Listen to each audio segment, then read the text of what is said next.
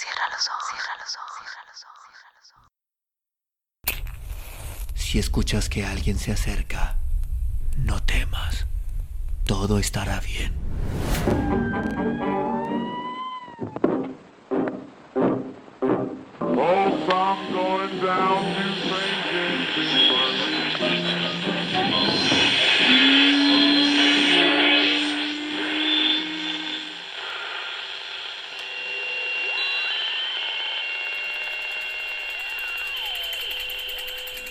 Estás escuchando, Crónica, Crónica, Lunares, el lugar, el lugar donde, donde entra por tus oídos. entra por tus oídos.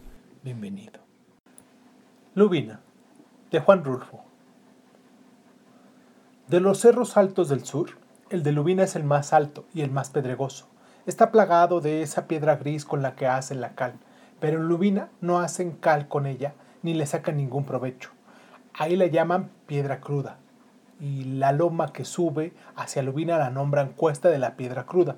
El aire y el sol se han encargado de desmenuzarla, de modo que la tierra de por ahí es blanca y brillante como si estuviera rociada siempre por el rocío del amanecer.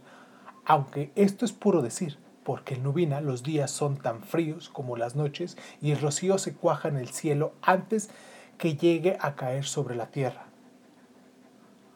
Y la tierra es empinada se desgaja por todos los lados en barrancas hondas, de un fondo que se pierde de tan lejano.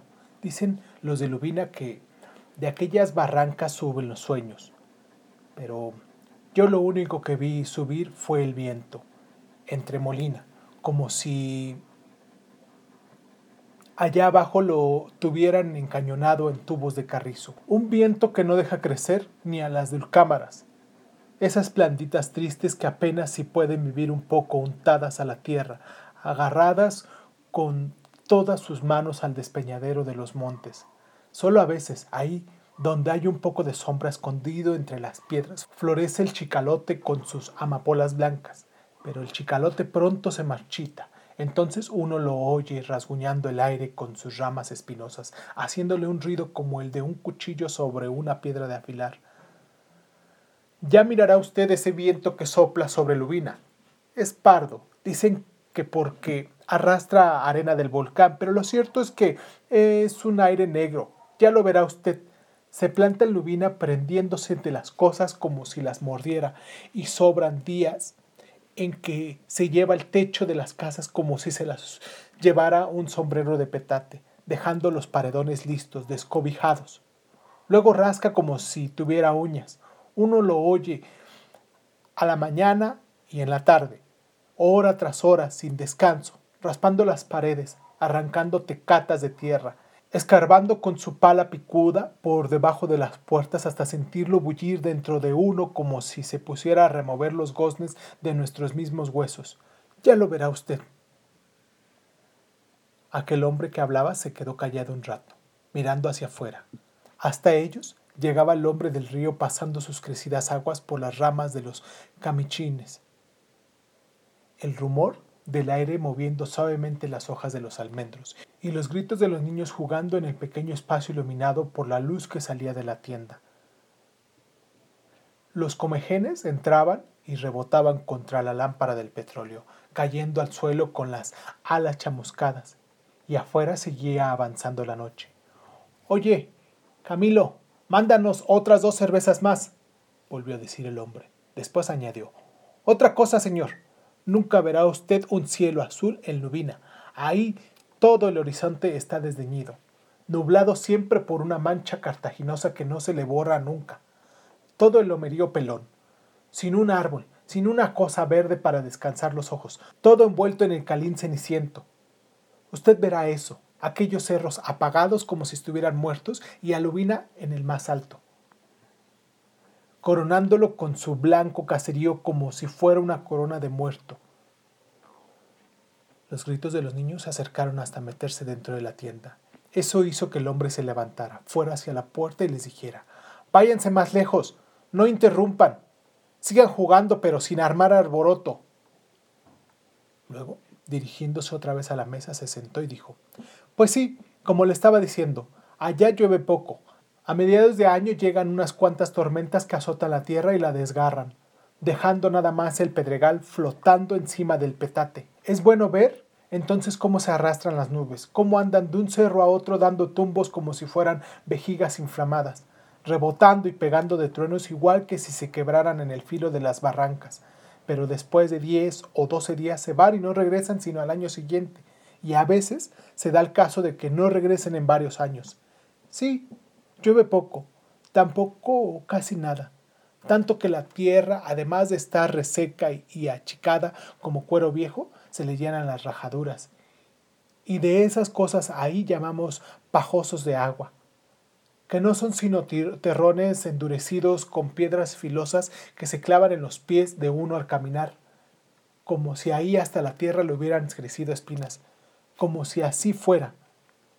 Bebió la cerveza hasta dejar solo burbujas de espuma en la botella y siguió diciendo. Por cualquier lado que se mire, Dubina es un lugar muy triste. Usted se va para allá y se dará cuenta. Yo diría que es un lugar donde anida la tristeza, donde no se conoce la sonrisa, como si toda la gente le hubiera entablado la cara. Y usted, si quiere, puede ver esa tristeza a la hora que quiera. El aire que ahí sopla la revuelve, pero no se la lleva nunca. Está ahí como si ahí hubiera nacido y hasta se puede probar y sentir porque está siempre encima de uno, apretada contra uno y porque es oprimente como un gran cataplasma sobre la viva carne del corazón. Dicen los de ahí que cuando llena la luna, ven un bulto la figura del viento recorriendo las calles de Lubina, llevando a rastras una cobija negra pero yo siempre lo llegué a ver cuando había luna en Lubina. Fue la imagen del desconsuelo, siempre. Pero tómese su cerveza. Veo que no le ha dado ni siquiera una probadita. Tómesela. O tal vez no le guste así tibia como está. Y es que aquí no hay de otra. Yo sé que aquí sabe mal, que agarra un sabor como a miados de burro. Aquí uno se acostumbra. A fe de allá ni siquiera eso se consigue. Cuando vaya a Lubina, la extrañará. Allá no podrá probar sino un mezcal que ellos hacen con una hierba llamada hojase, y que a los primeros tragos usted estará dando volteretas como si lo chacamotearan. Mejor tome su cerveza, yo sé lo que le digo. Allá afuera seguía oyéndose el batallar del río, el rumor del aire, los niños jugando. Parecía ser aún temprano, era en la noche. El hombre se había ido a asomar una vez más a la puerta y había vuelto. Ahora venía diciendo, Resulta fácil ver las cosas desde aquí, meramente traídas por el recuerdo donde no tiene parecido ninguno.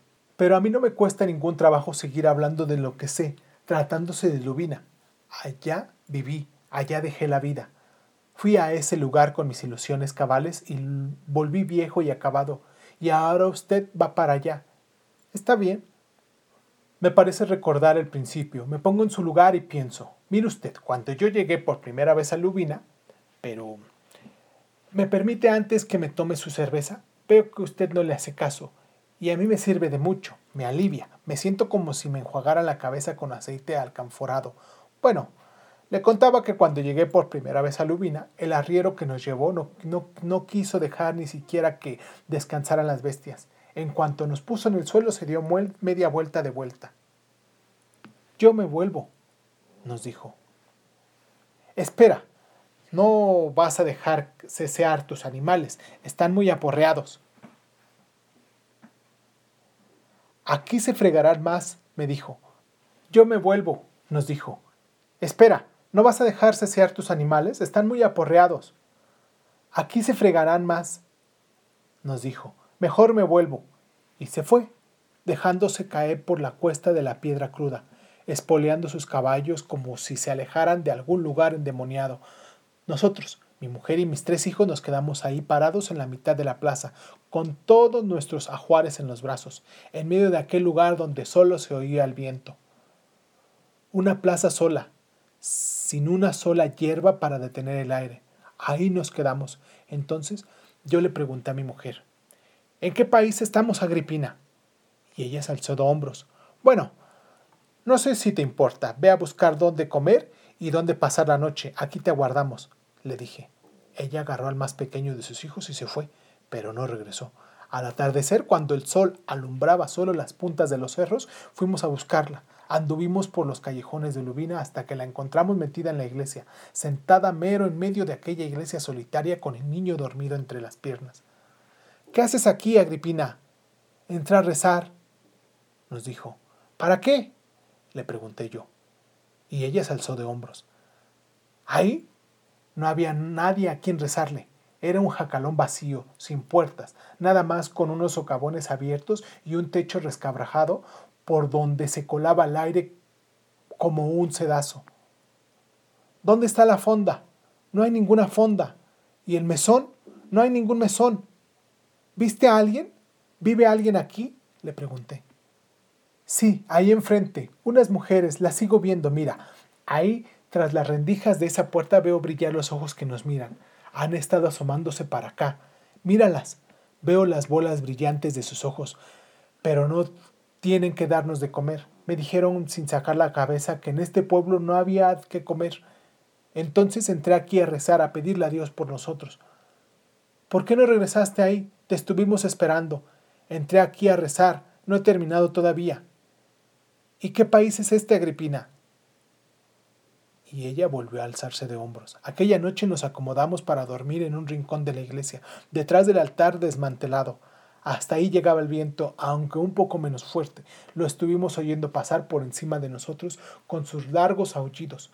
Lo estuvimos oyendo entrar y salir por los huecos socavones de las puertas, golpeando con sus manos el aire de las cruces del, del Via Crucis unas cruces grandes y duras hechas con palo de mezquite que colgaban de las paredes a lo largo de la iglesia, amarradas con alambres que relinchaban a cada sacudida del viento como si fuera a rechinar los dientes. Los niños lloraban porque no los dejaba dormir el viento. Mi mujer, tratando de retenerlos a todos entre sus brazos, abrazando sus manojos de hijos, y yo ahí sin saber qué hacer. Poco antes del amanecer se calmó el viento, después regresó, pero hubo un momento en esa madrugada en el que todo se quedó tranquilo, como si el cielo se hubiera juntado con la tierra, aplastando los ruidos con su peso.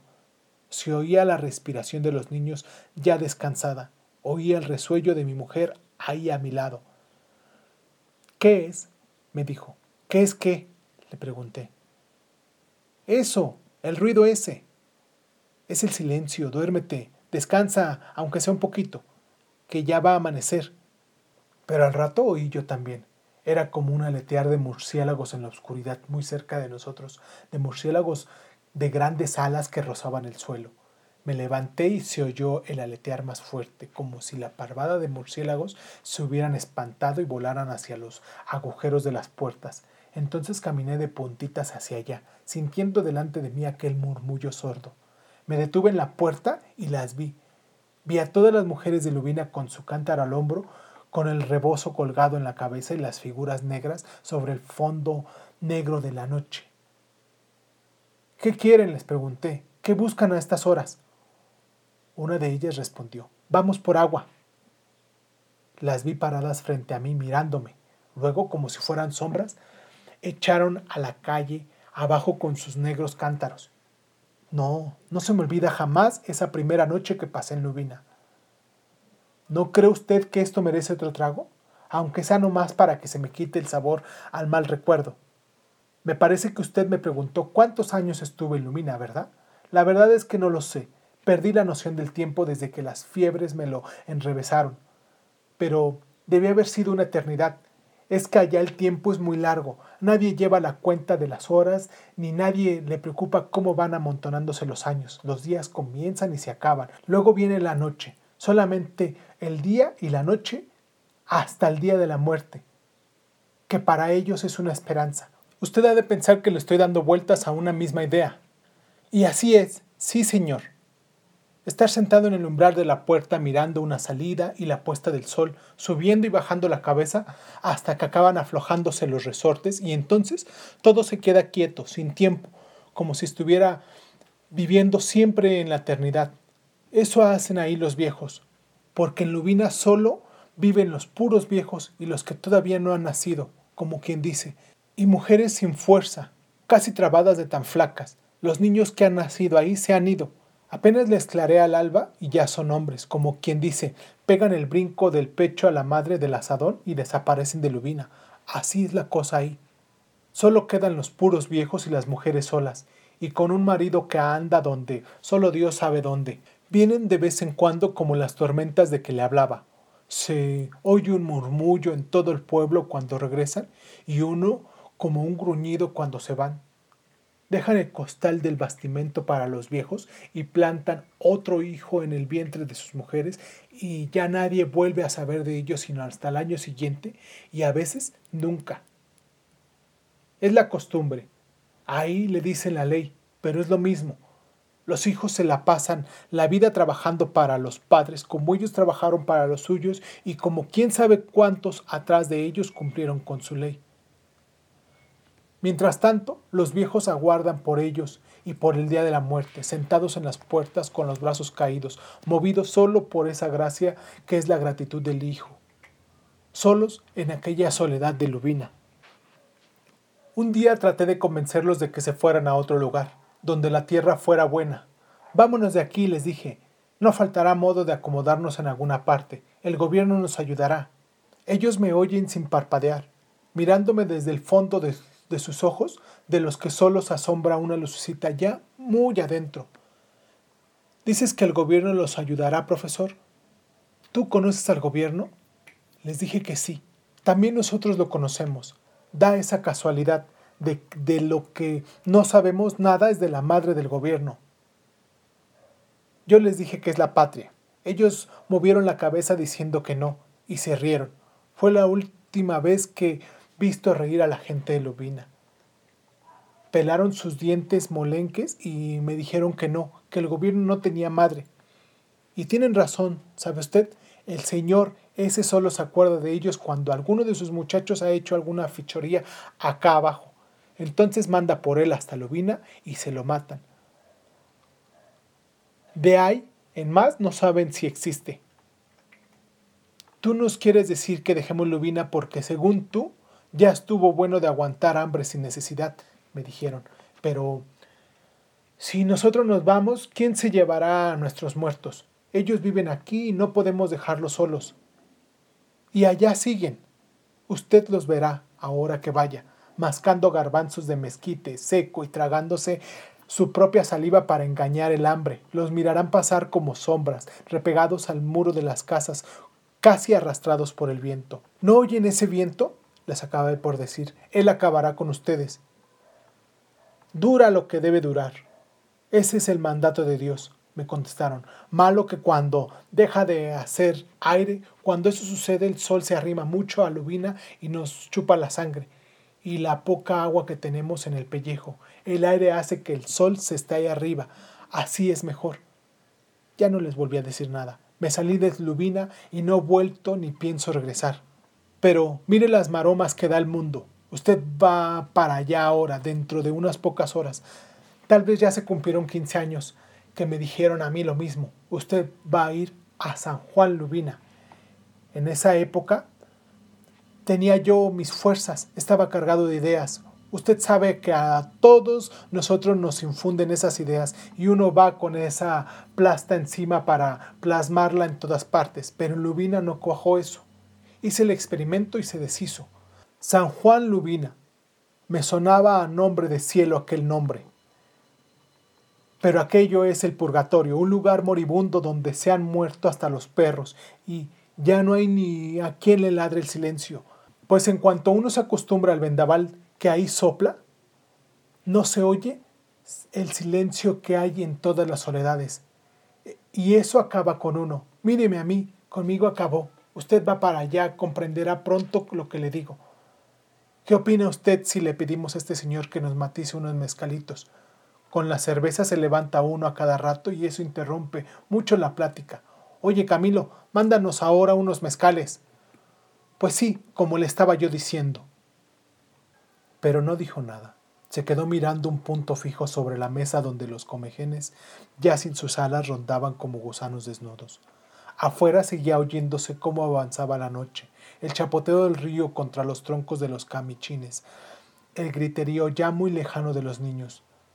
Por el pequeño cielo de la puerta se asomaban las estrellas. El hombre que miraba a los comejenes se recostó sobre la mesa y se quedó dormido.